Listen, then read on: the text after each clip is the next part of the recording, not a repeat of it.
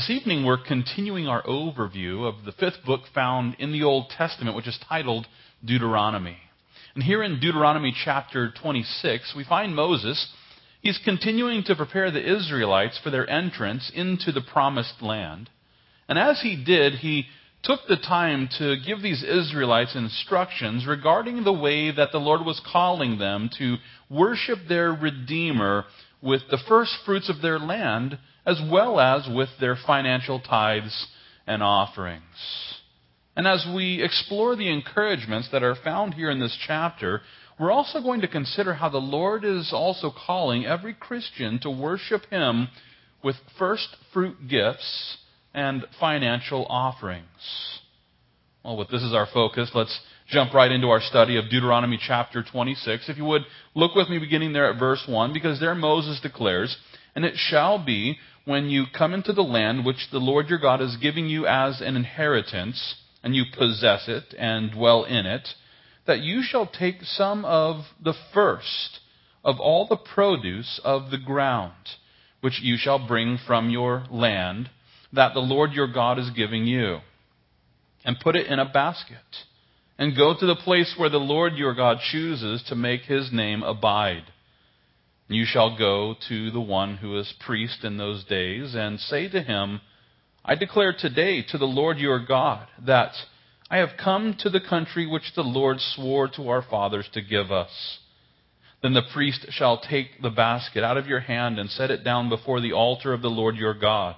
And you shall answer and say before the Lord your God, My father was a Syrian, about to perish, and he went down to Egypt and dwelt there few in number, and there he became a nation, great, mighty, and populous. But the Egyptians mistreated us, afflicted us, and laid hard bondage on us. Then we cried out to the Lord God of our fathers. And the Lord heard our voice and looked on our affliction and our labor and our oppression. So the Lord brought us out of Egypt with a mighty hand and with an outstretched arm, with great terror and with signs and wonders. He has brought us to this place and has given us this land, a land flowing with milk and honey. And now, behold, I have brought the first fruits of the land, which you, O Lord, have given me. Then you shall set it before the Lord your God and worship before the Lord your God. So you shall rejoice in every good thing which the Lord your God has given to you and your house, you and the Levites and the stranger who is among you. Now, here in these verses, we find Moses, he's encouraging the children of Israel to worship the Lord their God and to do so with the first fruits of their land. And he's helping them to understand that this offering was, in fact, an act of worship. And in order to understand what this all means, I should first point out that when we consider these first fruit offerings, it'll help us to know that the word first, it's translated from a Hebrew word which means beginning, and it also means best. The word translated fruit, well, it comes from a Hebrew word which literally refers to the produce of the ground, such as wheat or grapes, figs or pomegranates or anything else like that.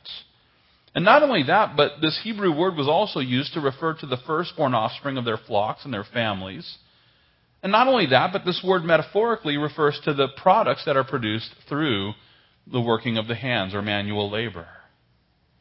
Well, in order to narrow the scope of what Moses was actually talking about, we should look again there at verse 1 because there Moses declares that it shall be when you come into the land which the Lord your God is giving you as an inheritance, and you possess it and dwell in it, that you shall take some of the first of all the produce of the ground.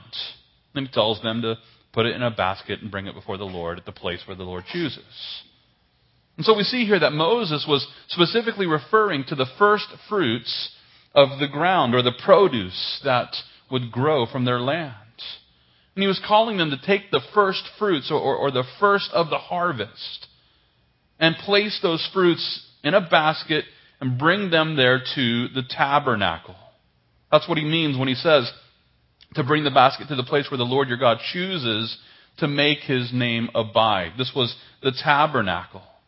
As a matter of fact, in Exodus chapter 23, Moses declares, The first of the first fruits of your land you shall bring into the house of the Lord your God. And in Leviticus 23, we learn that the first fruits offering would be presented to the Lord two days after the Passover celebration. And so they would go to where the tabernacle was, where the name of the Lord would abide. And two days after the Passover, they would present this basket of the first fruits of their harvest. It's for this reason that Moses tied this offering together, this first fruits offering. He ties it together with the exodus from Egypt, right here in our text. Notice with me again there in verse 4. There Moses tells the Israelites that the priest shall take the basket out of your hand and set it down before the altar of the Lord your God. And you shall answer and say before the Lord your God, My father was a Syrian, about to perish. And he went down to Egypt and dwelt there, few in number. And there he became a nation, great, mighty, and populous. But the Egyptians mistreated us, afflicted us, and laid hard bondage on us. Now, here in these verses, Moses here is directing the children of Israel, Israel to present their first fruit offering while reciting the events that led Jacob and his family into Egypt, where they were eventually enslaved. And not only were they supposed to remember their captivity there in Egypt, but as they presented this first fruits basket, they were also supposed to remember their salvation from Egypt. Notice with me again there at verse 7. There, Moses is directing the Israelites to present this offering while declaring that they cried out to the Lord God of our fathers. And the Lord heard our voice and looked on our affliction and our labor and our, our oppression. So they were, they were afflicted, they were, they, they were, you know, having to work, they were being oppressed. And so the Lord, verse 8, brought us out of Egypt with a mighty hand and with an outstretched arm, with great terror and with signs and wonders. Not only did he bring them out of this bondage, but there in verse 9, Moses reminds them that he has brought us to this place and has given us this land, a land flowing with milk and honey. Now, here in these verses, we find Moses tying the first fruits offering to the exodus of Israel from their bondage there in Egypt. And what this means is that this presentation of the first fruits was actually an annual offering of appreciation every year as they harvested the first fruits. There at the time of the Passover, they would bring these first fruits to the Lord and say, Thank you. Thank you for bringing us out of Egypt. Thank you for bringing us to a land where produce is plentiful.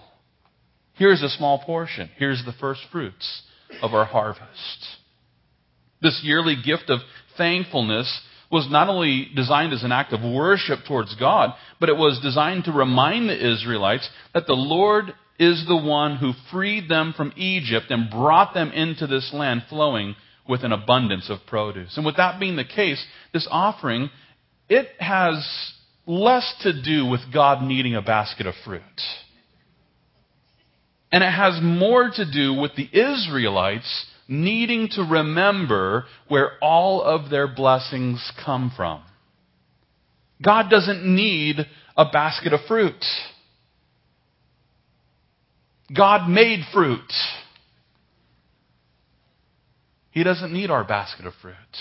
But we need to remember for our own good where our blessings come from.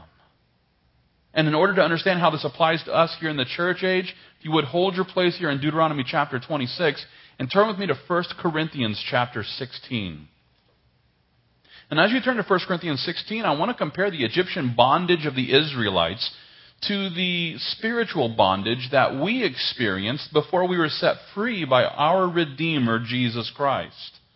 Because listen, much like the Israelites who were in bondage to the slave driver known as Pharaoh, every unbeliever right now is living in bondage to the slave driver known as Satan. And they might be working really hard to, to not be bound to those things that they're, they're in bondage to, but still, they're in bondage to the slave driver Satan. And much like Moses, who by the power of God comes along, produces these incredible miracles until the Pharaoh finally just says, Get out of Egypt. I don't want to see you anymore. Moses, by the power of God, broke the chains of their captivity. And in similar fashion, the Lord Jesus came along and by the power of the Holy Spirit died for our sins upon the cross so that the chains of our spiritual bondage could be broken. Now, those who will simply trust in the finished work of Jesus Christ, we can be set free from our spiritual bondage. We're no longer bound to our carnal nature. We still have a carnal nature. We're just no longer bound to it. We don't have to obey it anymore. And not only are we freed from our spiritual nature, but the Lord is leading us into a, a, a, spiritual land of milk and honey, if you will. In other words, the Lord wants to lead us away from Egypt and into the bounty of his blessings. And, and we begin to experience those blessings. Before we came to Jesus, maybe our life was really just kind of falling apart, and now we're walking with the Lord and He's blessing us. And the Lord is helping us to understand how to take what He's given us and use it for His glory. And as we begin to experience the blessings of the Lord, it's easy to come to a place where we, where we start thinking that, hey, these blessings are all mine, and it's all my doing. Look what I've done for myself. Isn't it easy to find ourselves in that place where we start thinking that every blessing in our life is something that we produced by our power? And as that mentality starts to creep back into our lives, rather than being satisfied with the provisions of God, we start thinking, well, why don't I have more? Why can't I have more of this? And why can't I have more of that? And we begin to crave things that God doesn't have for us. And what ends up happening at that point in time? Well, we end up looking back to spiritual Egypt. We end up craving the sinful pleasures that we used to be in bondage to before we came to Christ. And if these desires go left unchecked, then the ungrateful Christian will soon find themselves returning to the bondage of Egypt in search of their sinful pleasures. It's for this reason that the philosophy that's behind the first fruits offering, I believe, should be practiced by every Christian. Now, in order to explain what I mean, look with me there at 1 Corinthians 16.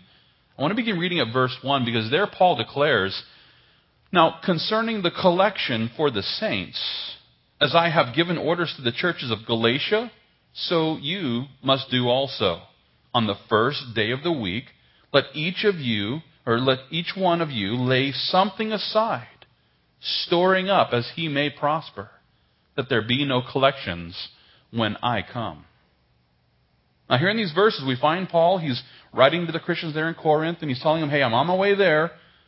And he tells them to take up a collection on the first day of the week. Right? And Paul seems to be using here the old covenant concept of the first fruits offering, but he's using it in a new covenant way. And he did this by encouraging these Christians at the church there in Corinth to present a first fruits offering of the week to God. At the first of the week, come together and take up that collection, to lay something aside for the work of God. With this in mind, notice again there in verse 2. There Paul declares on the first day of the week, let each one of you lay something aside. Now, here in this verse, Paul's here encouraging the Christians in Corinth to lay something aside on the first day of the week. And one of the things that I want to point out about this, one of the things that this means to us, is that Paul was calling these Christians to give the Lord the first fruits of their week, which was, was the first fruits of their time. He's saying, hey, you guys need to be getting together on the first day of the week. I'll, I'll remind you here that the first century church, they began to meet on Sunday because this was the day when the Lord rose up from the grave. The Lord rose up on a Sunday, and so the church began to worship our resurrected Savior on Sunday. Not only that, but I should also point out that Paul refers to Jesus as the first fruits of the resurrection. He's the first one to rise up from the grave, to rise up from the dead. He's the first fruits of the resurrection. Therefore, it only makes sense that those who follow Christ should also gather together every Sunday in order to celebrate our freedom from spiritual Egypt because Jesus rose from the grave, so too will those who trust in him. Jesus is the first fruits, and we will follow. And so Sunday is the day that we get together, we give God the first fruits of our week, the first fruits of our time, and we worship the first fruits of the resurrection. And not only was Paul encouraging the Christians there in Corinth to give God the first fruits of their time, but there in verse 2, he also encourages them to give God the first fruits of their finances by directing them to lay something aside, storing up as he may prosper. Or, in other words, Paul was telling these Christians to set aside a portion of their earnings based on the profits that they made during the week. And he's telling them to set this amount aside each and every week. And, listen, as we put Paul's encouragement here into practice in our own lives, here's what we end up doing we end up safeguarding ourselves from returning to spiritual Egypt. You see, God doesn't need our money. God doesn't need our money any more than he needed the Israelites' basket of fruit. And so, why is it that God is directing us through Paul here to lay something aside each week for the work of the ministry?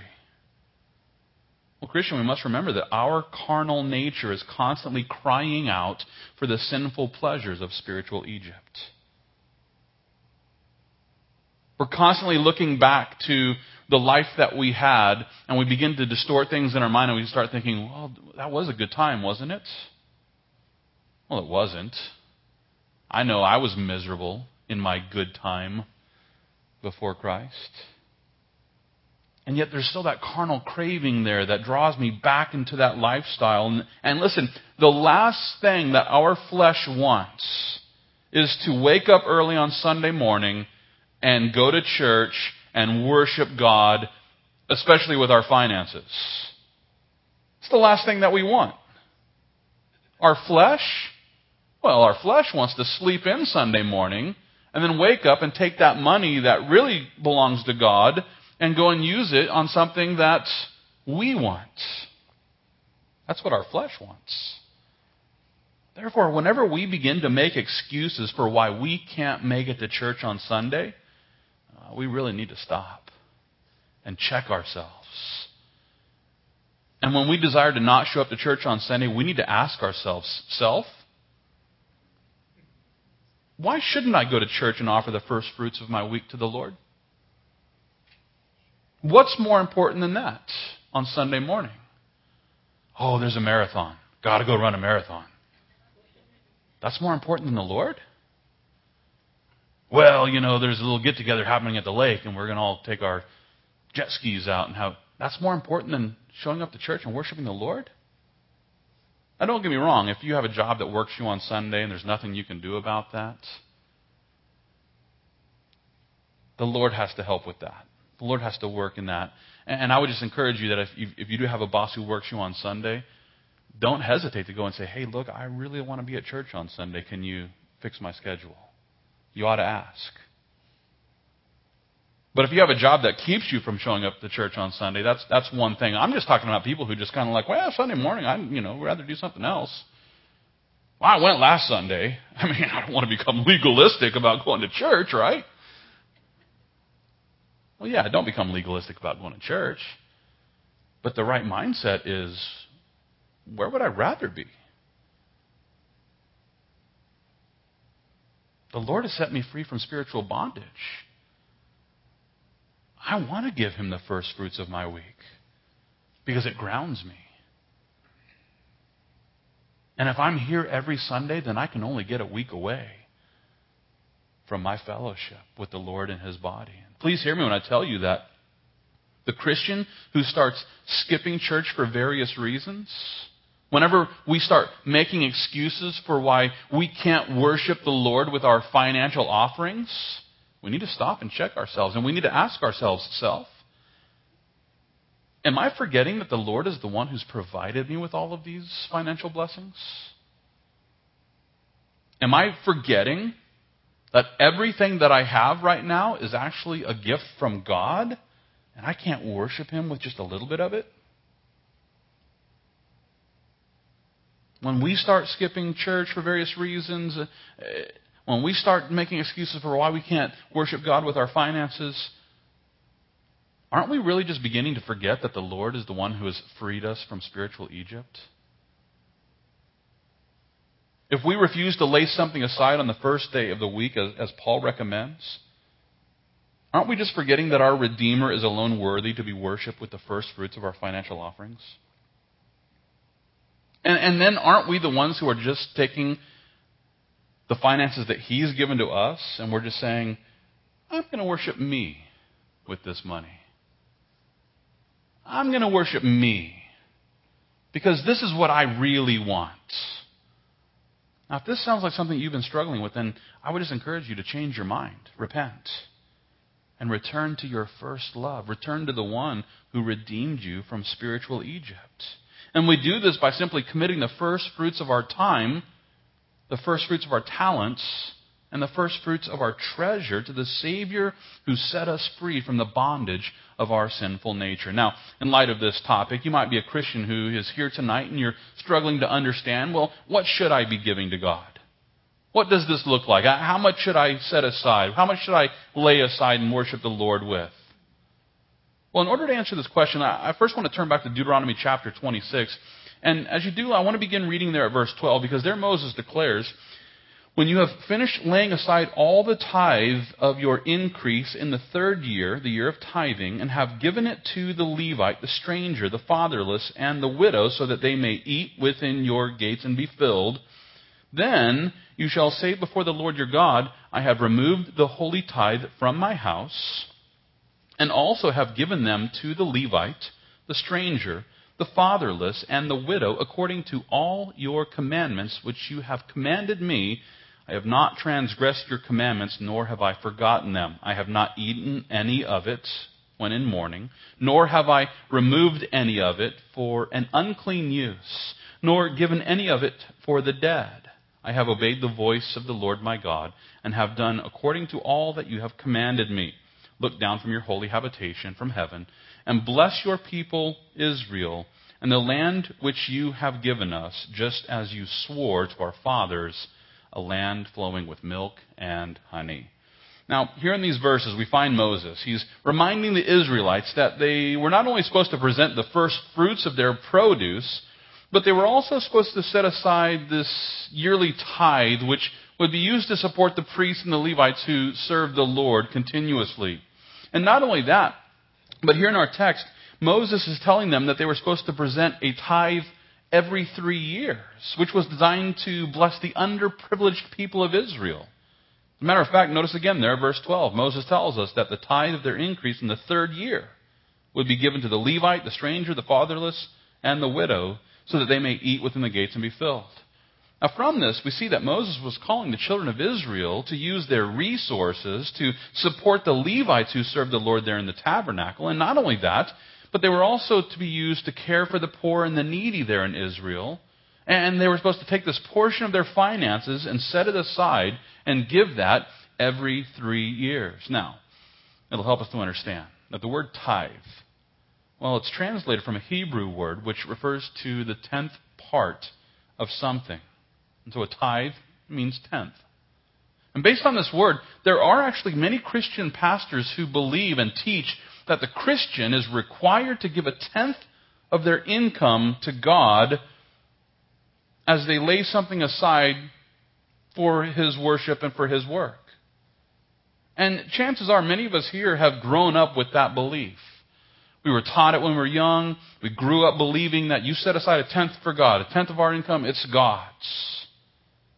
Yet I'm here to tell you that this is not only a distortion of the Old Testament tithe, but it's also a distortion of the New Testament teaching of gifts and offerings. Now, in order to explain what I mean by this, hold your place here in Deuteronomy chapter 26 and turn with me to 2 Corinthians chapter 9. As you're turning to 2 Corinthians 9, I want to point out that when you add up all three of the Old Testament tithes that are taught by Moses, if you add up all three of the tithes that the children of Israel were required to give, it actually added up to roughly 23% of their income. So the idea of 10%, it doesn't fly. It was actually more than 10%. If we're looking to the Old Testament law, then the, um, and, and, saying, well, you know, as Christians, let's follow what the Old Testament law says. The, the New Testament doesn't tell us how much we should be giving, and so let's follow what the Old Testament says. And if that's your philosophy, then 23% is the proper number. Now, you might owe some back tithes. And there's an offering envelope there in the back of that chair, and you're more than welcome to square this away with God tonight. Seriously, though, I'm happy to tell you that those who are in Christ, we are no longer under the law. We're not under the law. So why would we go back to the law in order to figure out what grace giving is about? Here in this age of grace, the Lord wants to spiritually lead us into this new liberty of grace giving. And with this in mind, look with me there at 2 Corinthians 9. I want to begin reading at verse 5 because there Paul writes, I thought it necessary to exhort the brethren to go to, uh, to you ahead of time and prepare your generous gift beforehand, which you had previously promised, that it may be ready as a matter of generosity and not as a grudging obligation. But this I say, he who sows sparingly will also reap sparingly, and he who sows bountifully will also reap bountifully. So let each one give as he proposes in his heart, not grudgingly or of necessity for God loves a cheerful giver. And God is able to make all grace abound toward you, that you, always having all sufficiency in all things, may have an abundance for every good work. Now, here in these verses, we find Paul describing what I like to call grace giving. And in order to better understand the New Testament concept of grace giving, I think that we should take some time to explore the characteristics that Paul presents to the Christians there in Corinth. And I should begin by pointing out that grace giving is based on promise and not on law. Notice again there in verse 5. There Paul writes, I thought it necessary to exhort the brethren to go to you ahead of time and prepare your generous gift beforehand, which you had previously promised. From this, we see that Paul wasn't pointing back to the law. He wasn't saying, hey, this gift that you were previously required to give under the law. No, he doesn't say that. He's just talking about this gift that was previously promised. What this means is that these believers, they were so moved to give to the work of God that they were prompted to promise a portion of their income to God. And they declared, hey, I've got this and, and I just want to give it to God. It was a gift that was based in their promise, not based on the law. And not only was this financial offering based on promise, but it was also an act of praise. With this in mind, look with me there at verse 5. There again, Paul writes, I thought it necessary to exhort the brethren to go to you ahead of time and prepare your generous gift beforehand, which you had previously promised, that it may be ready as a matter of generosity and not as a grudging obligation. Grace giving isn't a grudging obligation. It was, it's not like, well, I just, I guess I got to give something. Here comes the plate. No, we don't even pass a plate here. I don't want anybody to, to give grudge money here. It'll never be said that Calvary South Austin was built upon grudge money. Well, they were selling bricks, and I guess I got to get a brick so I can have my name on it. Because I don't want people to walk up to the church and find out that I don't have a brick with a name on it. Oh, I just hate that kind of stuff. I really do. No, it's not about a grudging obligation. It's about generosity. And the word generous or generosity there in the text is translated from a Greek word which refers to the consecrated blessings which were collected by Christians. And not only that, but this word generosity, it also refers to the benediction of praise which is to be offered to God alone. Therefore, according to Paul, when we lay aside our generous offerings every Sunday, we're worshiping. We're praising God with the money that He's given to us. It's His money. We're just taking a portion of it and saying, I want to praise you with this. I want to give you this generous gift as an act of praise. And not only is grace giving an act of praise, which is based on a promise, but grace is also an act of faith. With this in mind, look with me there at verse 6 where Paul declares, But this I say, he who sows sparingly will also reap sparingly, and he who sows bountifully will also reap bountifully. Now, I don't have time to get into all the heresy that people teach from this verse. Well, if you give with faith, you plant that seed of faith, and you're going to get, if you get. Look, that's not what we're saying here. That's not what Paul, Paul was saying. And, and I would just encourage you to turn off any teacher who's trying to tell you that you'll get a hundredfold increase if you just send them your money. Paul's helping us to understand here that those who worship God with financial offerings are actually worshiping and praising Him with faith. They're taking maybe just a little bit of what they have and can't really afford to give. They're saying, you know what, I'm going to give this to God because I know He's going to give me more back. I'm not giving to get more back. I'm giving because I know He's going to bless me because He's a God of blessings. You see the different twist there? It's not giving to get. It's giving because I want to praise. And I have faith that God's going to take care of me. And if I give a little bit, then He's going to take care of me a little bit. And if I give a whole lot, well, He's going to take care of me a whole lot. So how much faith do you have? How much faith do you actually have that God is going to take care of you? Can you outgive God? I know I can't. I never have. And I never will be able to. As much as I've ever given God, He's given me so much more. But if you give to get, well, don't be surprised if you don't get anything because you're giving for the wrong reason. So we see that grace giving, it's a faith based promise that brings praise to God. And not only that, but it's something that should bring joy into our lives. If you would, look with me beginning there at verse 7. There, Paul declares, So let each one give as he purposes in his heart, not grudgingly or of necessity, for God loves a cheerful giver. a cheerful giver. Not, a, not someone who gives out of grudging obligation, but a cheerful giver. And this word cheerful is translated from the Greek word hilaros, which is where we get our English word hilarious from. When you're writing that check and sticking it in the envelope, it ought to be hilarious. I can't believe I'm doing this. This is, this is ridiculous. This doesn't make any sense at all. This is hilarious what I'm doing here.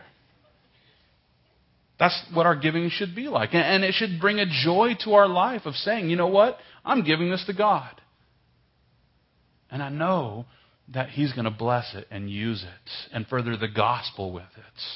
He's going to bless our children with it. He's going to do so much more with it than I could do. So as we drop off our offering into that collection container there in the back of the room, we ought to be laughing. We ought to be joyful, knowing that God is going to to use that money and bless it and glorify himself with it. Now, as we consider all of this, we should come to the conclusion that Christians have been called to lay something aside on the first day of the week, which means that we ought to be at church on the first day of the week, and we ought to be laying something aside financially so that as we arrive at church and present the Lord with our first fruit offering, uh, we're, we're, we're, giving graciously and joyfully, knowing that our gift is a, is a promise to God and it brings praise to the one who saved us from the bondage of spiritual Egypt. Now, please don't misunderstand me. Because I'm not suggesting that believers are required to bring God the first fruits of our time, talent, and treasure. Don't get it twisted here and, and begin to think that Bunjee's teaching that we have to be givers in order to go to heaven. No, we're saved by faith, not by works. We're saved by faith and faith alone. Faith in God's grace. However, at the same time, I would encourage you to understand that those believers who have no desire to become a grace giver, I wonder, do they really know God? Do they really know the grace that they've received by faith? Do they really grasp what God has given them freely? Listen, I believe that the Christian who fails to become a grace giver is also missing out on the blessings that come to those who become those generous givers. And in order to explain what I mean, let's turn back to Deuteronomy chapter 26, where Moses lists some of the blessings that are bestowed upon those who give to God generously. If you would look with me there at verse 16. There, Moses declares, This day the Lord your God commands you to observe these statutes and judgments. Therefore, you shall be careful to observe them with all your heart and with all your soul. Today you have proclaimed the Lord to be your God, and that you will walk in his ways, and keep his statutes, his commandments, and his judgments, and that you will obey his voice. Also today, the Lord has proclaimed you to be his special people, just as he promised you that you should keep all his commandments, and that he will set you on high above all nations which he has made in praise, in name, and in honor, and that you may be a holy people to the Lord your God, just as he has spoken. Now, here in these final verses, we find Moses, he's assuring the Israelites that those who came and presented their first fruits offerings there at the tabernacle, those who brought their tithes, they would also be able to rest in the fact that they were the special people of God. They were the ones who got to come to the tabernacle. They were the ones who got to worship God there before that pillar of fire. And not only that, but those Israelites who were happily bringing their tithes to the tabernacle, they would also begin to realize that the Lord was setting them high above all the nations which He had made. The Lord was lifting these guys up and saying, This is what it looks like to worship God. This is what it looks like to walk in obedience with the Lord. And as a result, this would be a people group who would have more praise, they would have a greater name, they would receive greater honor than any other nation as they walked in the holiness of the Lord. And listen, I believe that it's in similar fashion that the Lord also exalts the church whenever believers begin to commit themselves to presenting the first fruits of our time and our talent and our treasure to the work of the Lord. Case in point. Consider the difference between the church in the book of Acts. There in that, the, the, the, that, that first stage of the church, directly after the day of Pentecost as the Holy Spirit was poured out on the church. Compare that church to the church that we find in the book of Revelation. You see, the church in the book of Acts, they took what they had by the leading of the Holy Spirit. They placed it before the apostles' feet, who they then distributed to those in need. And they committed their time and their talent and their treasure to the work of God. And as a result, we read all about the ways that God added to the church daily those who were being saved. And the reason why is because the world was able to clearly see the favor of the Lord in the lives of those believers who were fully committed to their faith. The world could look at the church and say, these people really believe what they preach. And the Lord blessed it. But now consider the lukewarm church of Laodicea, which many commentators re- believe refers to the state of the church just prior to the rapture. In Revelation 3, the Lord refers to these Christians as financially wealthy, and yet he calls them spiritually wretched, miserable, poor, blind, and naked. These Christians who were financially wealthy, but spiritually they were missing it. They weren't committing the first fruits of their time and their talent and their treasure to the Lord. And rather than serving the Lord with reckless abandon like the early first century church, these Christians, they became lukewarm in their faith. And as a result, they were no longer making an impact on this fallen world. It's for this reason that Jesus tells them, He says, I know your works, that you are neither cold nor hot. You're neither on fire for me, neither are you just living for Satan either. You're just kind of right there in the middle, sitting on the fence. You're not really going for it, spiritually speaking, and you're not really just out there doing the worst sins ever either. You're just kind of sitting on the fence. Jesus says to them, I could wish that you were cold or hot. In other words, get in the church and get on fire, or go out in the world and live like the devil. One or the other. Make up your mind. Quit playing church and get serious. But he says, So then, because you are lukewarm and neither cold nor hot, he says, I will vomit you out of my mouth. Or, in other words, More simply put, you make me sick. That's what he's saying. I didn't say that. Well, that's pretty harsh, Bunjee. I didn't say it. I just read it. The Lord said it. If you're lukewarm as a Christian, you make me sick. That's what Jesus is saying. I don't know about you, but I don't want to make the Lord sick. I don't want to be a believer who is missing out on what the Lord has for me. I would rather be a believer who's walking in the favor of the Lord than a believer who makes the Lord sick to his stomach. And if you agree with me, then I want to encourage you to become believers who are cheerfully and faithfully giving God the first fruits of our time, showing up to church on Sunday, of our talent, serving Him as we get here, and our treasure. Taking the finances that He blessed us with and just taking a portion of it and saying, Here, Lord, do something with this. We need to be cheerfully and faithfully giving God the first fruits of our time and our talent and our treasure. And as we do, I believe that the favor of the Lord will once again be evident in our lives. And the world will look at that. They'll see the favor of God in our lives, and they'll want to know the one who was sent to save us from our spiritual bondage by dying on the cross for our sins. Let's pray.